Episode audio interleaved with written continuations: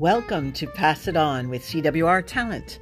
I'm CWR, and this is my podcast. Dedicated to our aspiring leaders and mentors in hospitality and entertainment, what's my gig?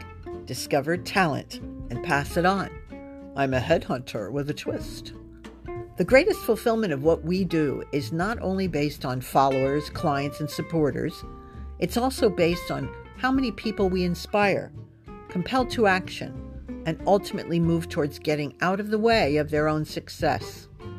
Listen to my seriously successful business leaders pass it on with their best advice, what's required to succeed, how to gain resilience and balance in your career, and how to prepare now by fine-tuning your emotional intelligence in order to lead at the top levels. Please subscribe on the podcast platform of your choice to receive updates on new episodes. We're on Apple Podcasts, Google Podcasts, Anchor, Spotify, and loads more. Subscribe and then pass it on. We appreciate it.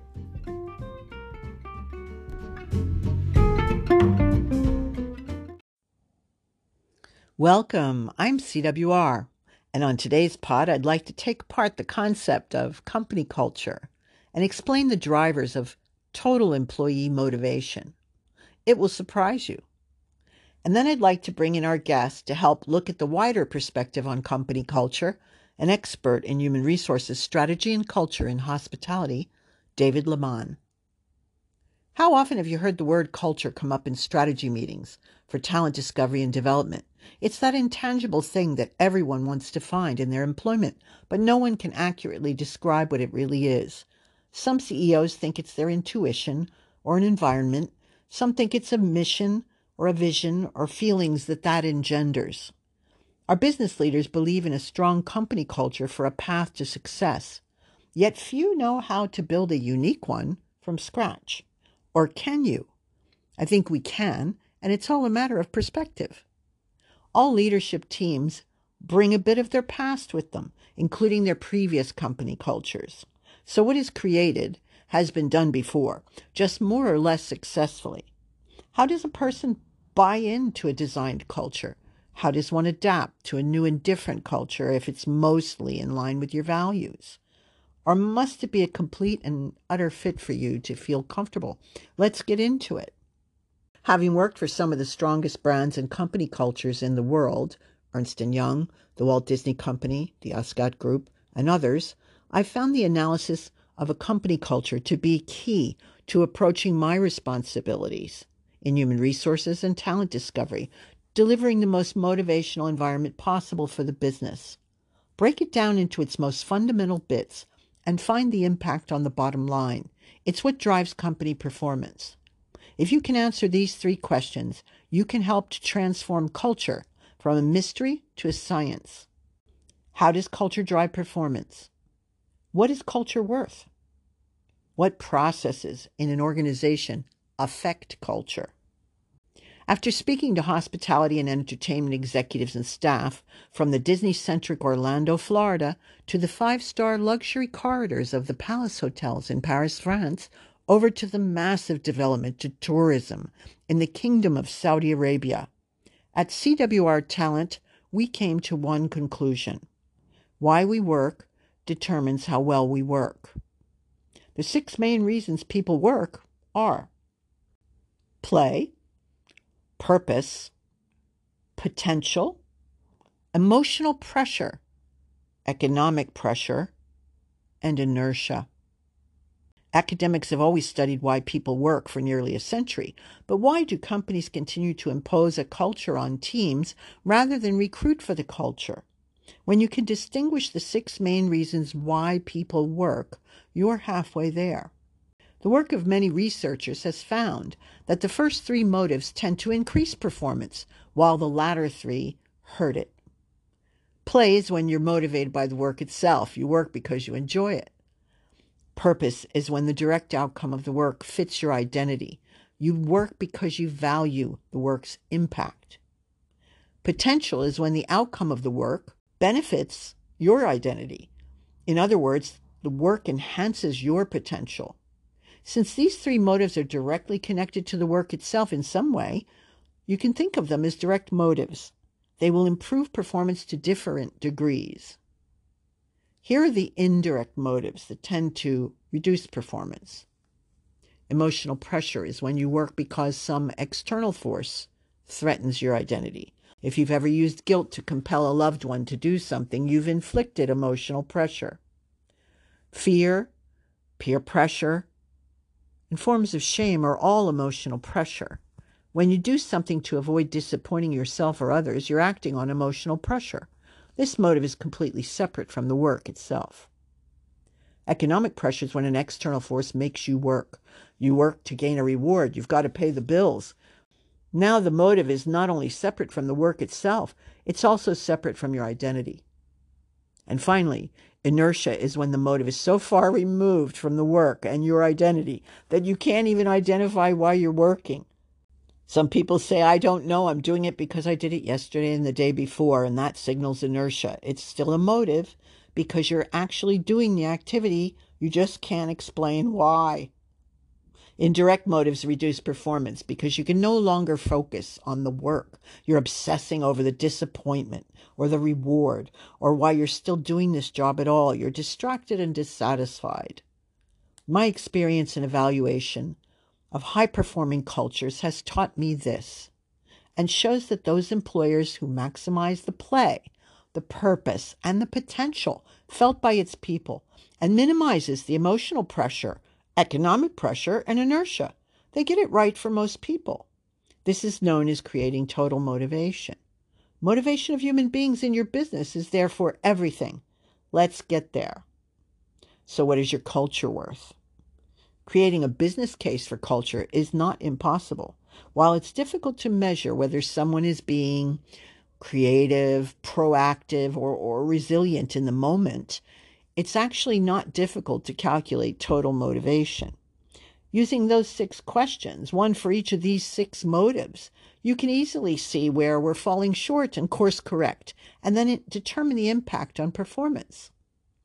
Cultures that inspired more play, purpose, and potential, and made certain that the house management style inflicted less emotional pressure, economic pressure, and inertia. These cultures produce better customer outcomes. This plays out in retail, banking, telecommunications, and the fast food industry as well. And the impact isn't limited to customer satisfaction. What processes in an organization affect culture? Well, ask managers how they would define a high-performing culture, and most don't have a great definition, or they confuse it with vision statements or values. Here is one. Culture is the set of processes in an organization that affects the total motivation of its people. In a high-performing culture, those processes maximize the total motivation.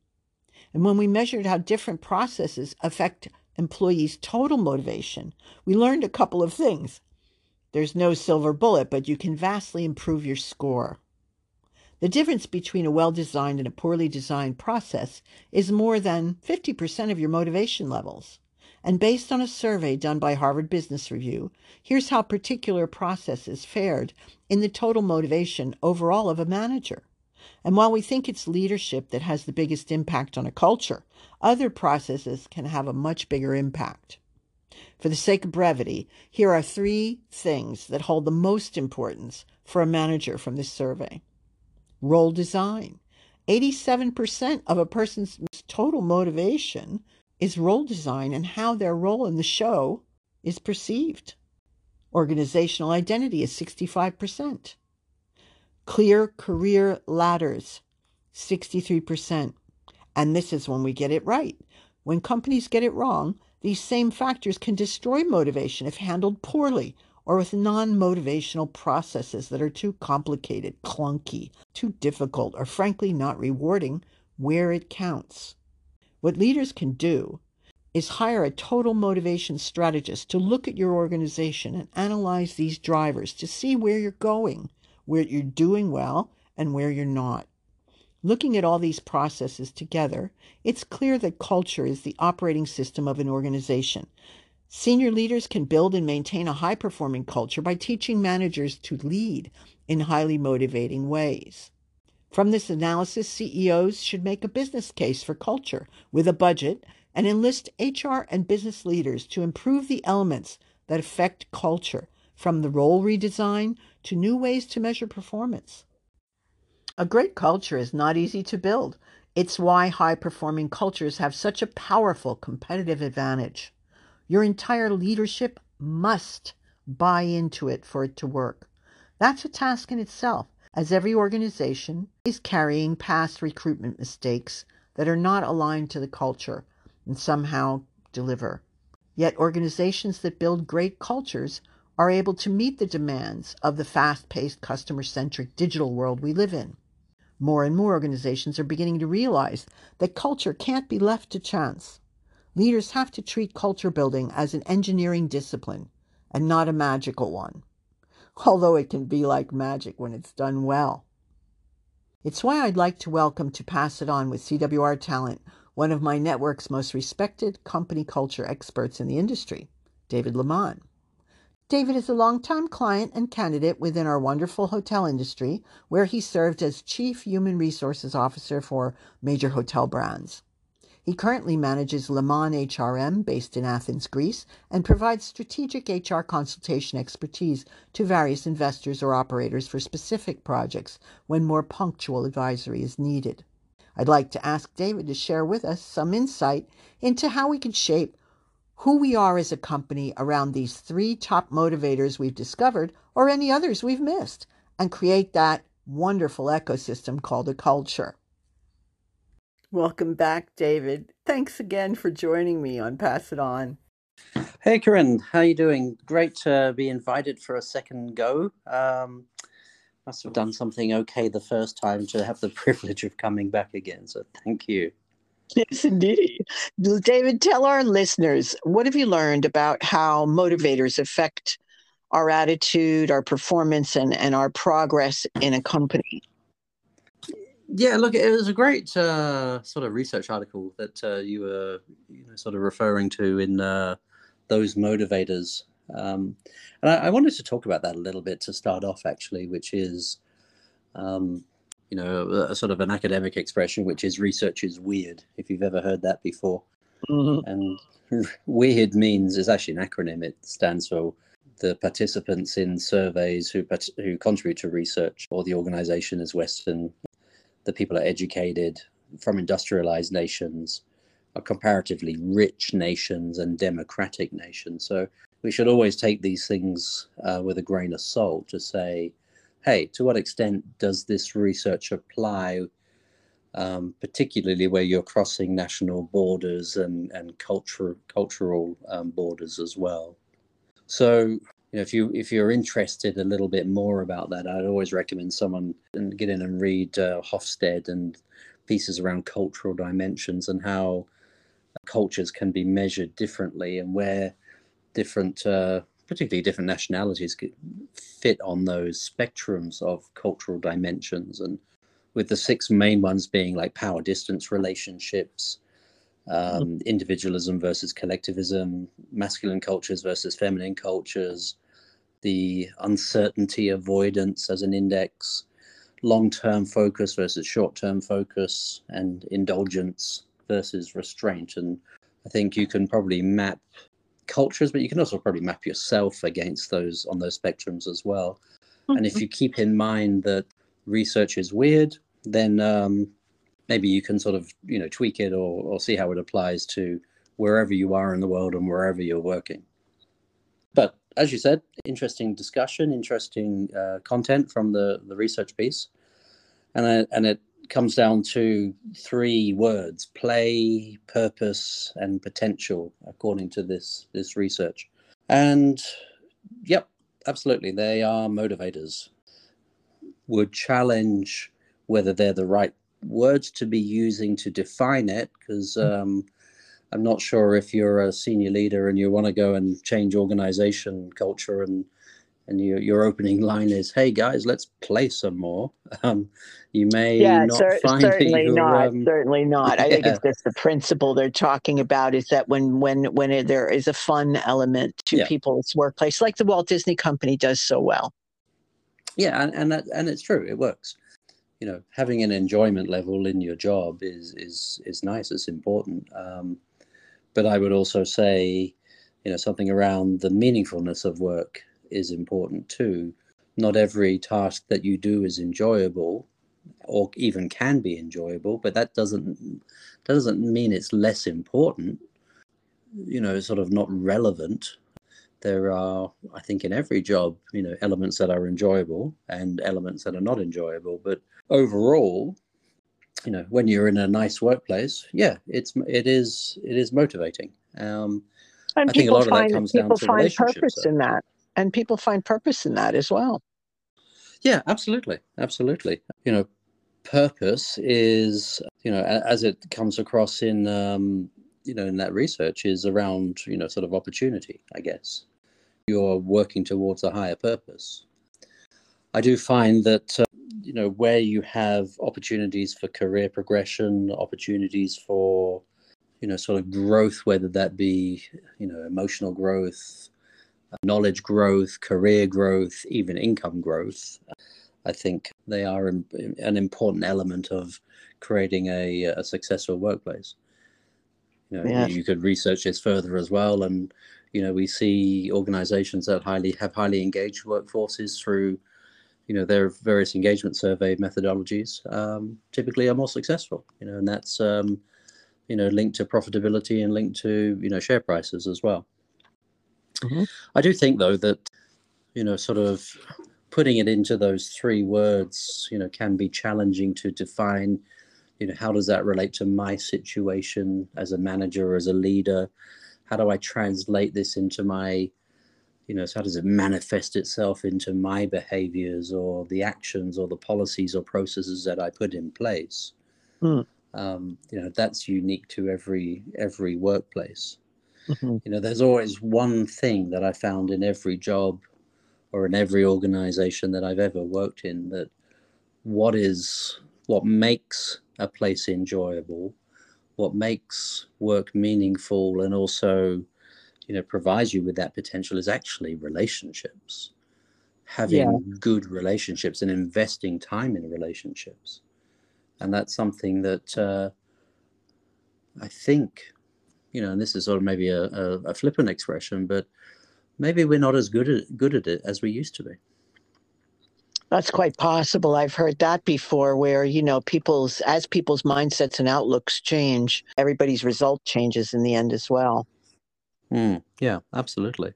10 or 20 years ago, we talked about intrinsic motivators and extrinsic motivators, the extrinsic ones being pay and, environment and safety and those sort of things. And the intrinsic ones was, what we're talking about here, enjoyment and purpose.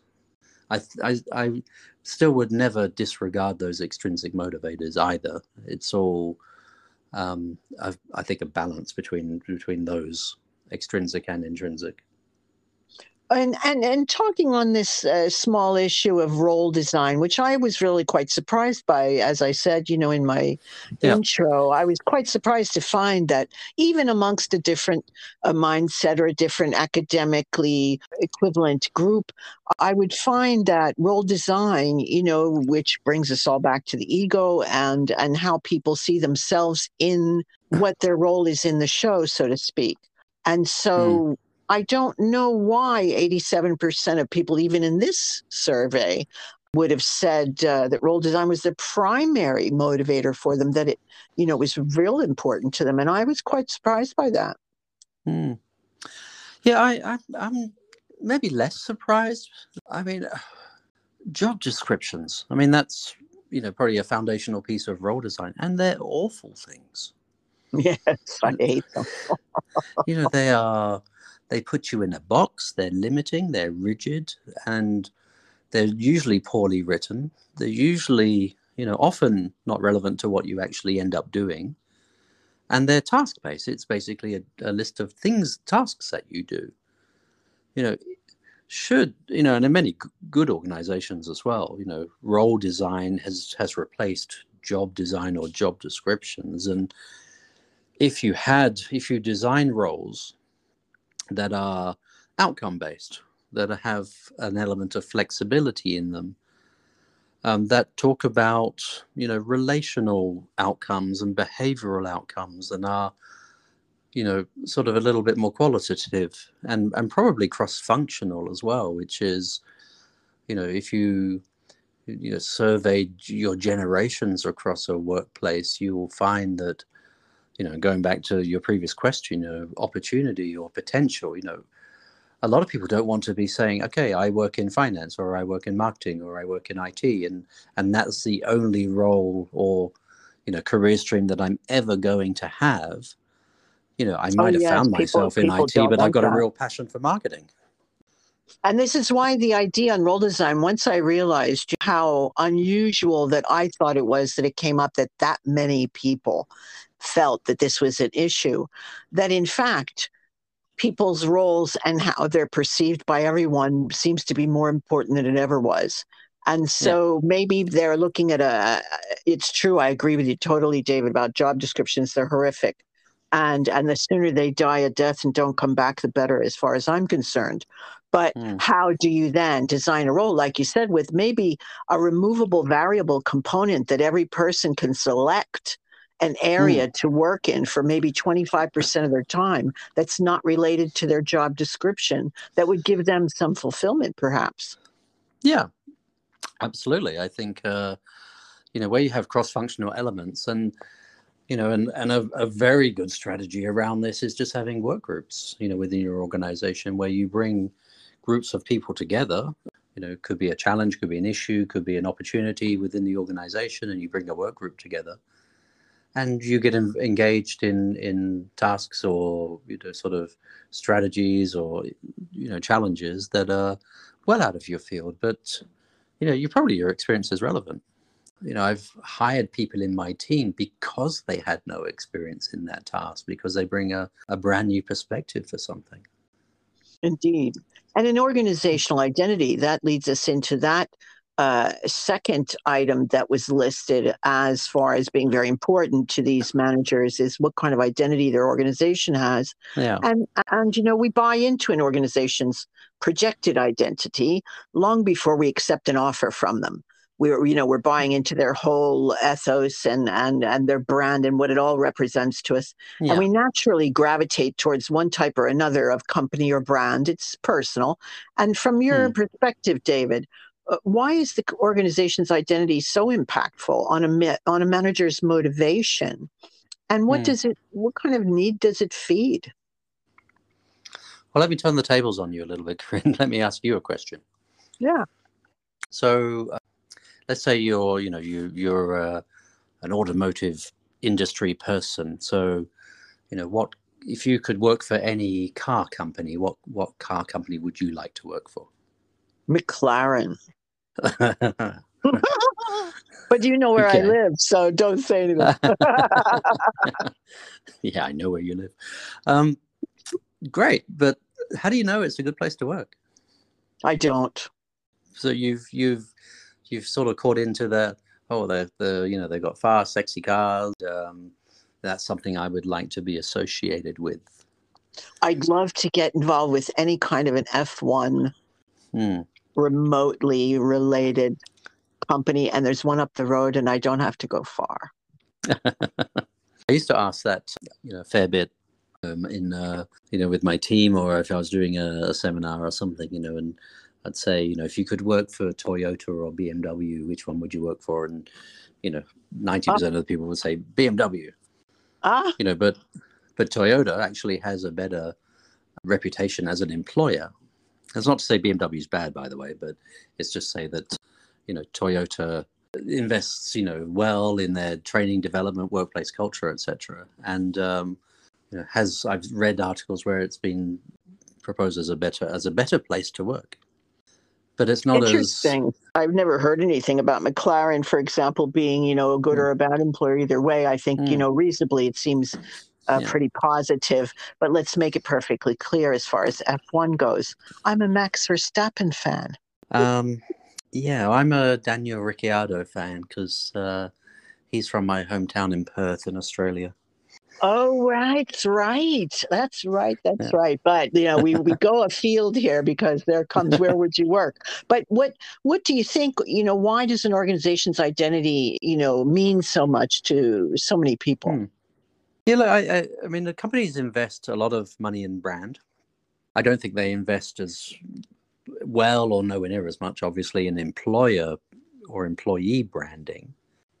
I think it's very rare for a company to have, I mean, companies have departments around, you know, communications and marketing, but rarely would they have internal communications and internal marketing. Mm-hmm. But I think it comes down to, hey, I associate myself with this brand because I eat it, drink it, wear it, drive it, ride on it, you know, and it gives me a, you know, a coolness. The same in the hospitality industries. When I was working for, you know, Starwood and Marriott, both organizations, I would always hear this expression, you know, oh, I'm a W kind of person, or I'm a Le Méridien kind of person, or I'm a Ritz-Carlton person. You know, it's like, yeah. Okay, that's great, you know. But that's what you're identifying yourself with, is the public face of the brand, not necessarily the employment face of the brand. Like, I think this is really challenging area because, you know, a lot of organizations today will put out statements around, you know, their employee relations culture or their charitable philanthropic culture or their environmental credentials.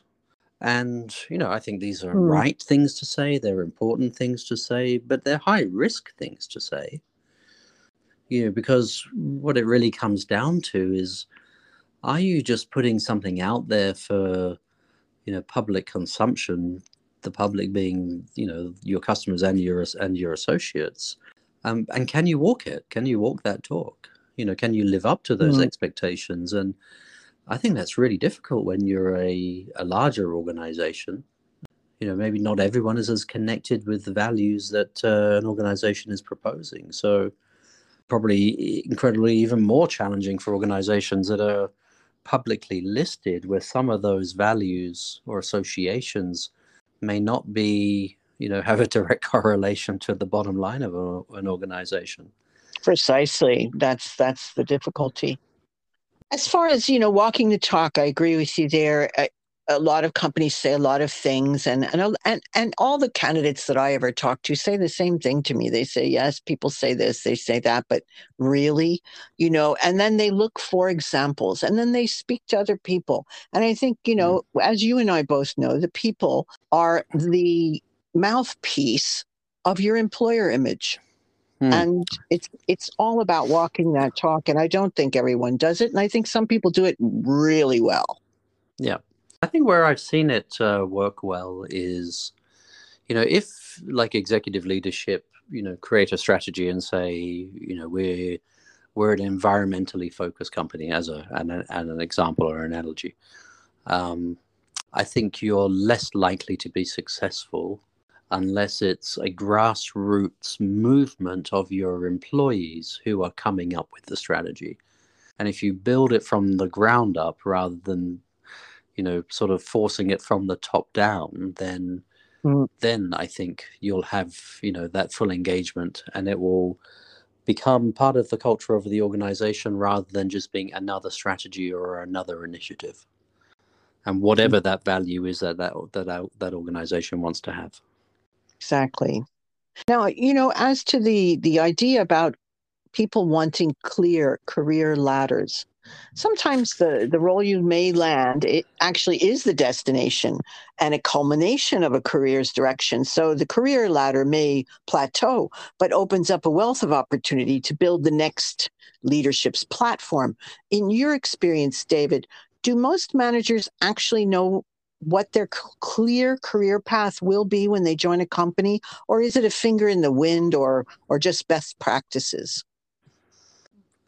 You ask me today and I'll say yes, and you ask me tomorrow, I'll say no. I had a friend, or he was a colleague that I worked with, actually a competitor of yours, Corinne, actually, in the past. And we would have the conversation, usually it's around, you know, sort of recruitment, and you know, we would talk about a vacancy or a candidate or something, you know, that we were working on together. And we had this little sort of ongoing joke with each other, you know, and a bit of banter. And he would say, always at the end of every conversation, whether it's a face-to-face meeting or a telephone call, and is there anything else I can do for you? And I would always say, you know, with a little sparkle in the eye, I'd say, yeah, find me the best job in the world. And his, I've heard that. And his reply was always the same. And it said, one day you may realize you already have it. Yes. And I thought, wow, yeah, that's until you don't have something is when you realize that realize what you had. But I think, it depends, it depends where people really want to go. And then, you know, not everybody has the same direction, but it's true that sometimes you're already in the role that shows a lifetime of work, hard work to get there. And I think this is something that needs to be celebrated probably a lot more often. But then there's the people that want to arrive at a company, but know what's their angle, how is the company going to develop them forward, and what is their clear career path. And I think this is kind of like a foggy area. Look, it is, because it's some, you know, career, your aspirations can be objective or subjective. So, you know, the danger that you have here is that you get into these sort of public service, linear type situations where, you know, sort of your career path is like a funnel, you know, upwards only. So, you know, if you had a career ambition to say, my career ambition is I would like to travel the world. Not I want to be a general manager or I want to be a vice president or something. So, you know, how does an organization deal with that? So career paths, you know, great idea, helpful to a degree. But if you treat everyone in the same fashion, that the career path is an upwards trajectory in the same discipline that you've always worked in, then you may find that people will fall off the career ladder and they'll go and choose alternative careers or alternative jobs. Which we're seeing more and more of these days. Yeah. And it's difficult if you are in a meritocracy, you know, type organization where, you know, sort of, I think back to, you know, some of the older models of public service, you know, where if you work in this job for 3 years, you will get a promotion. You know, it doesn't mean that you were any good at your job for 3 years. Maybe the person who's got 5 years less experience is better suited. But I would steer away from, I'd individualize it basically. You know, if you have good, you know, mentoring programs and career counseling programs, and we go back to that conversation around functional exposure and, you know, job design or role design that allows cross-functionality, then you can tailor something. But just because you enter a job or a career or an organization as a junior accountant doesn't mean you want to be the chief financial officer. It could mean that your goal is to be, you know, the chief marketing officer, or your goal is, I want to be a good mum, or I want to be a good dad. That could be your career goal. And you're in this job to facilitate that. So exactly. If you set these structures around career pathing, then, you know, you may be in for, you know, a moderately successful outcome. So again, I would speak about individualizing and, you know, tailoring based on, you know, whatever your aspiration is. So it doesn't necessarily have to be job related. But as with everything that we've spoken about today, you know, design of roles or motivators, career paths, you know, what is the most important element of your role in any organization? It always comes down to relationships. And that is having good relationships, maintaining them and creating them, you know, with people that you get on well with, and also the people that maybe less well. But, you know, managing your relationships and developing them, you know, is probably critical to, you know, your happiness, your self-esteem, your relationship, and probably your career success as well. Thank you. I believe that, David. I've got one last question for you. Well, this wasn't on the list. This is not on the list. Well, who has been your most impactful mentor in your career? There's been several.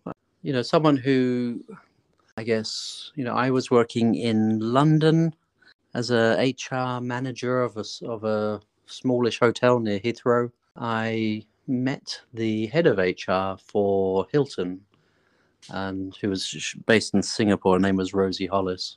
And, you know, we still are connected today and we still have a chat every now and then. But She was probably the most inspirational leader in my discipline that I've ever met. And she was able to connect at all levels. And I guess that's always been a guide for me as to, you know, if you want to be successful, then very much like many roles, but, you know, and also the general manager of a hotel is a great example, able to connect with, you know, every level of employee and every level of customer and every level of owner. You know, you've got to be able to really stretch, you know, stretch your skills to be successful in those roles. But yeah, she was the most influential. And I think part of that is because she made sure that HR always had the voice. And I think in some organizations, HR does not have the voice that it needs to. Oh, yes. And that I can agree to for sure. This has been a very enlightening discussion. That's a great story. And I'd like to thank you for coming on to Pass It On and sharing some more of your insight into all these things, people. And we could go on forever, David. Absolutely. Yeah, for sure. Absolutely. Yeah, for sure. Well, it's been a pleasure again. Maybe look forward to a third time sometime in the future. But and congratulations on these podcasts, Corinne. They're interesting, enjoyable, and I think, you know, inspiring to many people. So congratulations to you as well. Thank you. And you'll All be right. back. Take care. Bye for now. Take care. Bye.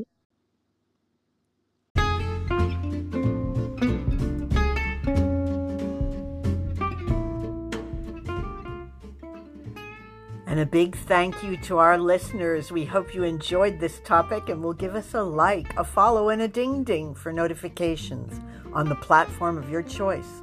We appreciate your support for our initiative at CWR Talent to reach more aspiring leaders and mentors. If you'd like to reach out to our guests, let us know and we'll pass it on. A final shout out to Nancy Sharp, Artist-in-Chief of the Cider House Studio, who provided the art for our pages. Nancy makes art that makes people happy. I know it does me. Thanks, Nancy. See you soon.